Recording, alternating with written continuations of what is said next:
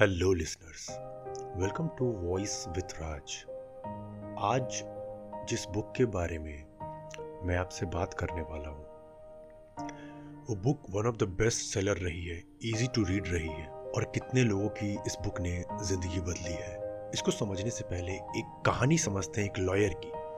एक लॉयर जो अपनी ज़िंदगी में बहुत अच्छा कर रहा था। अच्छे खासे पैसे कमा रहा था, नाम कमा रहा था, पर अपने काम से वो खुश नहीं था। सुबह उठते ही ऑफ़िस और शाम को जैसे ही काम रुका, फिर सोना, खाना and again repeat he was not satisfied उसने बोला, क्या मैं कुछ गलत कर रहा हूँ? और जब उसने ये सवाल किया तो उसने पाया कि वो गलत नहीं वो बहुत कुछ गलत कर रहा था। और वो अपने लॉयर के प्रोफेशन को यस जिसमें वो अच्छा खासा नाम, पैसे कमा चुका था उसने वो जॉब वो प्रोफेशन छोड़ दिया and he become full time motivational speaker और ये कहानी है जेफ केलर की, जो कि ऑथर है इस amazing book called attitude is everything ये बुक ने न जाने कितने लोगों की ज़िंदगी बदली है। Very easy to read very easy to comprehend तो आज हम जानेंगे इस बुक के पाँच ऐसे अमेजिंग लर्निंग जो आपको आना ही चाहिए नो मैटर वॉट और ये आपके बहुत काम आने वाला है because we know that attitude is everything पाँचों पॉइंट को समझने से पहले हम एटीट्यूड का मतलब समझते हैं। हमें सोसाइटी ने एटीट्यूड का मतलब गलत बताया है।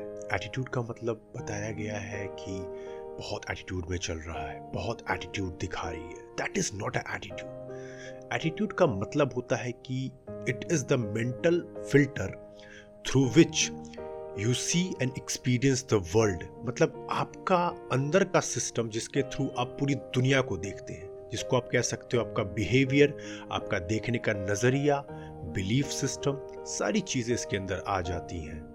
तभी तो कहते हैं, कुछ लोग दुनिया को ऑप्टिमिज्म की नज़र से देखते हैं और कुछ लोग पेसिमिज्म की नज़र में।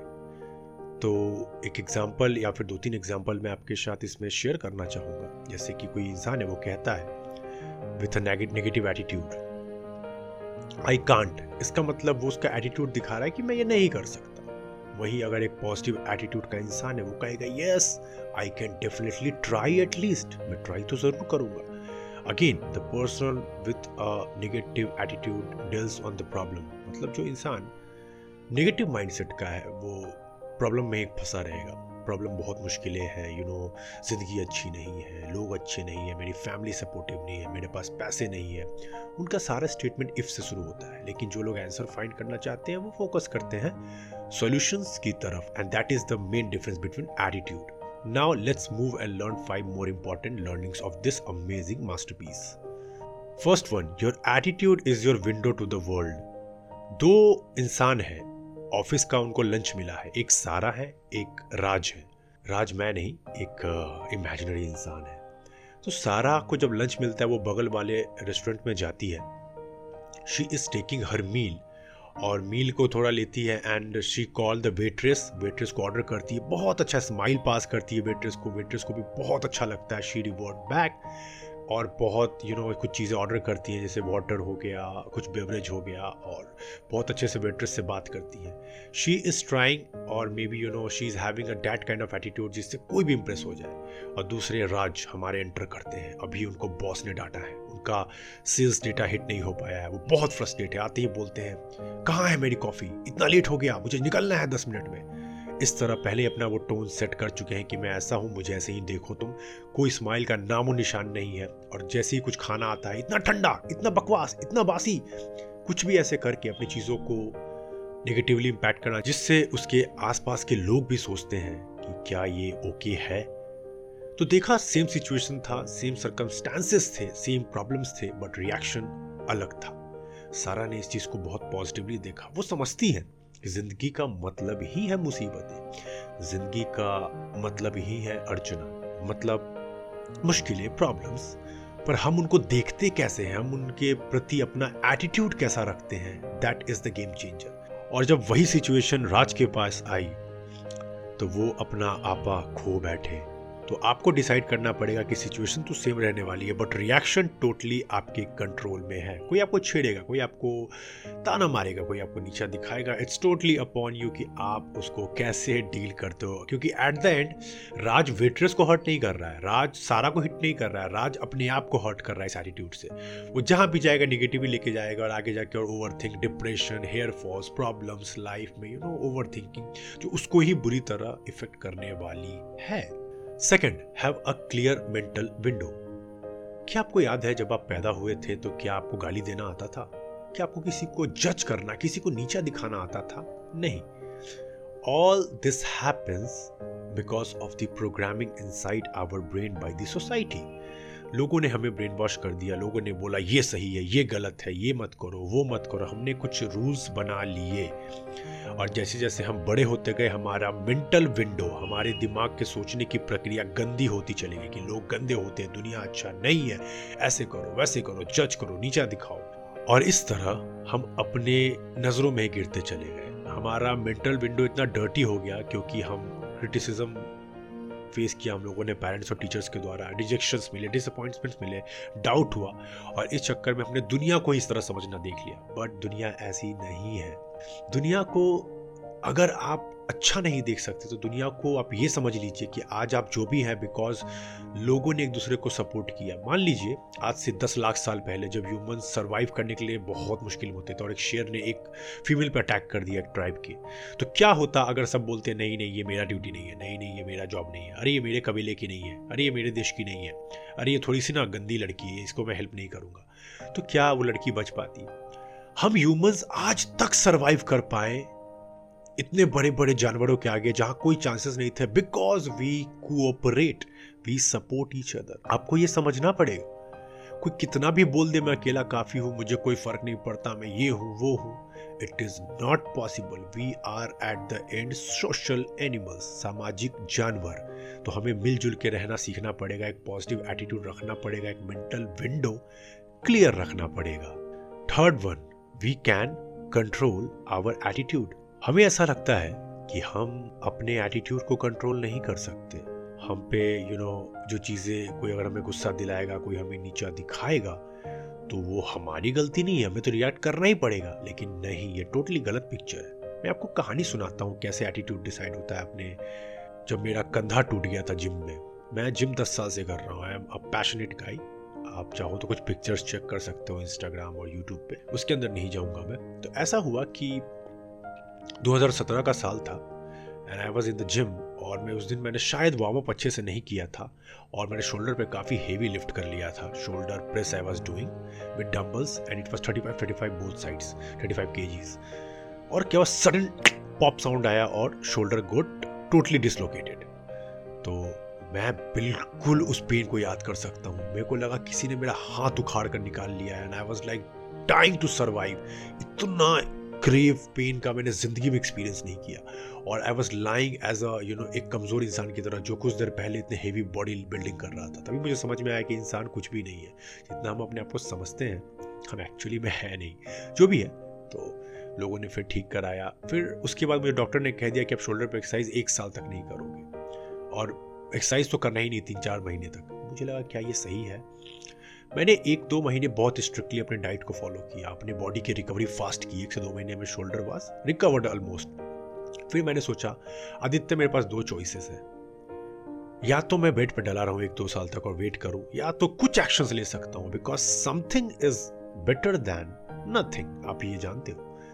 तो मैंने अपने आप को बोला, आदित्य, चलो रनिंग पे चलते हैं, चलो वॉक पे चलते हैं। पाँच मिनट, दस मिनट, ये करते करते करते करते हैबिट बनती चली गई।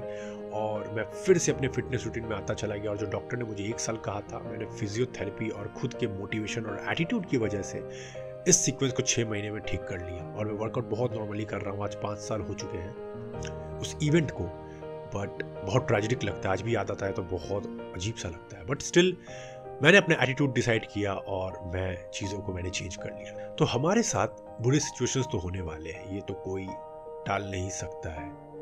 पर हम उसके प्रति रिएक्ट कैसे करेंगे, अपना एटीट्यूड कैसा रखेंगे, ये हम टोटली कंट्रोल कर सकते हैं। So decide your attitude and decide your life fourth one see problems as opportunities सबसे बड़ा डिफरेंस पता है आपको विनर और लूजर माइंडसेट में क्या है? कि विनर जब भी फेलियर होगा ना, जब भी कुछ रुकावटें आएँगी तो वो उस चीज़ को एज अ अपॉर्चुनिटी देखते हैं। हाँ मुझे सीखने को मिलेगा। मैं थोड़ा आगे तो बढ़ूँगा। लेकिन फेलियर इसको बहुत बड़ा प्रॉब्लम देखते हैं। माई गॉड अब मैं क्या करूँ? अब मैं कैसे इसको डील करूँ? मैं तो बर्बाद। मुझे लोग पसंद नहीं करेंगे। ये दो फ़र्क बस यू you नो know, क्योंकि प्रॉब्लम सेम है। लेकिन देखने का फ़र्क चीज़ों को बदल के रख देता है। इसीलिए जब भी आपके सामने प्रॉब्लम्स आए तो उस चीज़ को एक्सेप्ट करिए। जैसे कि मैं अपना एग्ज़ाम्पल शेयर करूँ, जब मैं कोलकाता शहर में रहता था, मैं सब कुछ सेटल कर चुका था ऑलमोस्ट अच्छे पैसे कमा रहा था, नाम अच्छा कर रहा था बट अंदर से कॉलिंग नहीं आ रही थी। मुझे लग रहा था कि क्या आदित्य, मैं ऐसे ही नॉर्मल ज़िंदगी जीने के लिए बना हूँ, कुछ यूनिक नहीं करना मुझे। सब कुछ ठीक था, कोलकाता भी ठीक था बट मुझे लगा कि वो शहर मेरे लिए नहीं है। मुझे हर वक्त दिल्ली लगता था, दिल्ली मुझे याद कर रही है बिकॉज़ दिल्ली में कनेक्शन अच्छा होता है। मेरा ऐसा मानना है, मैं किसी को जज नहीं कर रहा हूँ बट मैं ऐसा मानता हूँ कि दिल्ली में कनेक्टिविटी काफ़ी हाई है, कहीं भी जाना हो, सारे फ़्लाइट सारी चीज़ें बहुत ईजिली अवेलेबल है एक्सेसिबल है सारी जगह, चाहे शिमला, दिल्ली, चंडीगढ़, बिहार यूपी सब आसपास बहुत नज़दीक पड़ते हैं। बहुत चीज़ें होती हैं तो मैंने सोचा कि दिल्ली मुझे जाना है, दिल्ली में बहुत सारे नेटवर्किंग अपॉर्चुनिटीज़ मिलेंगी, और जिस फ़ील्ड में हूँ मैं स्पीकिंग में तो यहाँ तो मुझे नेटवर्क करना पड़ेगा, और इसके लिए दिल्ली और बैंगलोर से अच्छा शहर कोई हो ही नहीं सकता है। तो मुझे बहुत बुरा लग रहा था। मैंने उस घर में इतने पैसे लगाए थे कोलकाता वाले घर में, इतने अच्छे से रह रहा था, इतना कुछ सेटल इतना कुछ यू नो इन्वेस्टमेंट करने के बाद गाड़ी ले चुका था, ये था, वो था। पर सवाल है, आदित्य, ये तुम्हारे फ्यूचर से बढ़ के नहीं हो सकता है। ये प्रॉब्लम बहुत बड़ी है बट इसको एज अपॉर्चुनिटी देखो कि एक बार अगर दिल्ली चले गए, चलो मानो तुम्हारा एक लाख खर्च हो गया, एक डेढ़ लाख रुपए खर्च हो गए शिफ्टिंग एंड बहुत सारे कामों में। बट एक बार दिल्ली में शिफ्ट कर गए तो माइंड तुम्हारा पीसफुली ऑक्यूपाई हो गया, फिर पैसे बनाने बड़ी चीज़ नहीं है। तो मैंने उस प्रॉब्लम को अपॉर्चुनिटी की तरह देखा। और ये बहुत कम लोग देख पाते हैं क्योंकि हमारी सबसे गंदी आदत रही आज तक की। हमें कंफर्ट की बहुत गंदी आदत है? हमें अच्छा खाना मिल जाए अच्छी मूवी मिल जाए और ज़्यादा सोचने को नहीं पड़े तो हम अपनी सारे ख्वाहिशों को लात मार के बाहर फेंक देते हैं। और ये रियलिटी है। इसमें बहुत कम लोग ही सक्सेस हासिल कर पाते हैं। सो so, जब भी कोई प्रॉब्लम आए तो see it as an opportunity to grow fifth one watch your words इस पे ऑथर बहुत डिटेल में बताते हैं कि आप जो बोलते हो वही बन जाते हो। कभी भी गलती से अपने आप को ये मत बोलो, मैं ऐसा दिखता हूँ, मैं अच्छा नहीं हूँ, मैं तो फेलियर हूँ। ये मुझसे नहीं हो पाएगा। ये दुनिया अच्छी नहीं है। आप मानो ना मानो, आप जैसे वर्ड्स अपने ब्रेन को सिग्नल कर रहे होते हो, आपका ब्रेन एक्सेप्ट कर रहा होता है। तो गलती से भी, भूल कर भी अपने आप को ये नहीं बोले कि मैं एक लूजर हूँ, मुझसे नहीं हो पाएगा। चलो कल ट्राई कर लूँगा, आज छोड़ देते हैं। अरे जिम तो बाद में हो जाएगा। कभी मत बोले, आपको करना है तो अपने आप को मनवाएँ। इसके लिए आप कुछ प्रैक्टिसेस कर सकते हैं, जिसके लिए मैं आपको एक रिकमेंड करूँगा कि जब भी मॉर्निंग में उठते हैं, सबसे पहले आँखें बंद करें। बस दो मिनट बस दो मिनट दो मिनट के लिए आपको अपना परफेक्ट डे इमेजिन करना है। जैसे मैं अपने परफेक्ट डे को इमेजिन कर रहा होता हूँ। जैसे कि मॉर्निंग में उठा मैं, अब मैं अच्छे से वॉश करूँगा, नहाऊँगा, वहाँ अच्छा अच्छा खाना मिलेगा, फिर अभी जाऊँगा मीटिंग करना है, वहाँ फिर नए क्लाइंट के साथ मेरा सेशन है वन टू वन फिर कॉन्टेंट क्रिएट करना है, फिर लिखना है, फिर अपने यू नो बुक रीड करना है। इस तरह अपने पूरी चीज़ को इमेजिन करिए, अच्छे वक्त को, बुरे वक्त को, आपको बहुत अच्छा लगेगा। आप ये सोचोगे, wow this is the day I needed and I need to command it right now इस तरह आप कहते हैं अच्छे वर्ड्स खुद को तो आपका एटीट्यूड पूरे दिन के लिए डिसाइड हो जाता है। दूसरा, अपने आप के साथ टू मिनट सेल्फ अफर्मेशन करें। ये बहुत पावरफुल है, बहुत लोग डर से नहीं करते। सेल्फ अफर्मेशन में आप अपनी उस आइडेंटिटी को आज ही इमेजिन करने लगते हो। जैसे कि आपको पता है आपके पास बहुत पैसे नहीं है बट स्टिल आप बोलते हो I am a rich person I am a happy person I am enjoying the world I am enjoying the people I am enjoying my life at its best आप जब ये बोलते हो ना तो आपका ब्रेन इन सारे सिग्नल्स को रिसीव कर रहा होता है। आप माने ना माने, आप चाहे ना चाहे। इसलिए बहुत जोरी अच्छी अच्छी बातें बोलना। कोई कितना भी आपको डिमोटिवेट करे, बड़ा आया सेल्फ मोटिवेशन वाला, बड़ा आया सेल्फ टॉक करने वाला, बड़ा आया पॉजिटिव रहने वाला डोंट लिसन बिलीव मी आपके इनपुट आपके आउटपुट डिसाइड करते हैं। याद करो, जब आप न्यूज़ पे कुछ टॉक्सिक न्यूज़ देख लेते हो तो आपका दिमाग कैसे पूरे दिन गंदा रहता है। याद करो, जब आप अच्छे अच्छे गाने सुनते हो तो कैसे उस गाने को पूरे दिन आप गुनगुनाते हो? इसी तरह नॉलेज के साथ है, इसी के तरह यू नो वर्ड्स के साथ आप जैसे वर्ड सुनते हो ना, आप वैसे ही बनोगे, ये लिखा हुआ है। So these were the five learnings I hope आपको पॉडकास्ट पसंद आया होगा। मैंने अपने लर्निंग से जो भी मैंने इस कमाल की बुक से सीखी, वो आपको बताने की कोशिश की। और मैं आपको एज अ बिगनर अगर आप बिगनर हो बुक रीडिंग में तो मैं सबको रिकमेंड करूँगा पढ़ने के लिए। बहुत ईजी रीड है, सौ पेज या 120 पेज की पतली सी बुक है।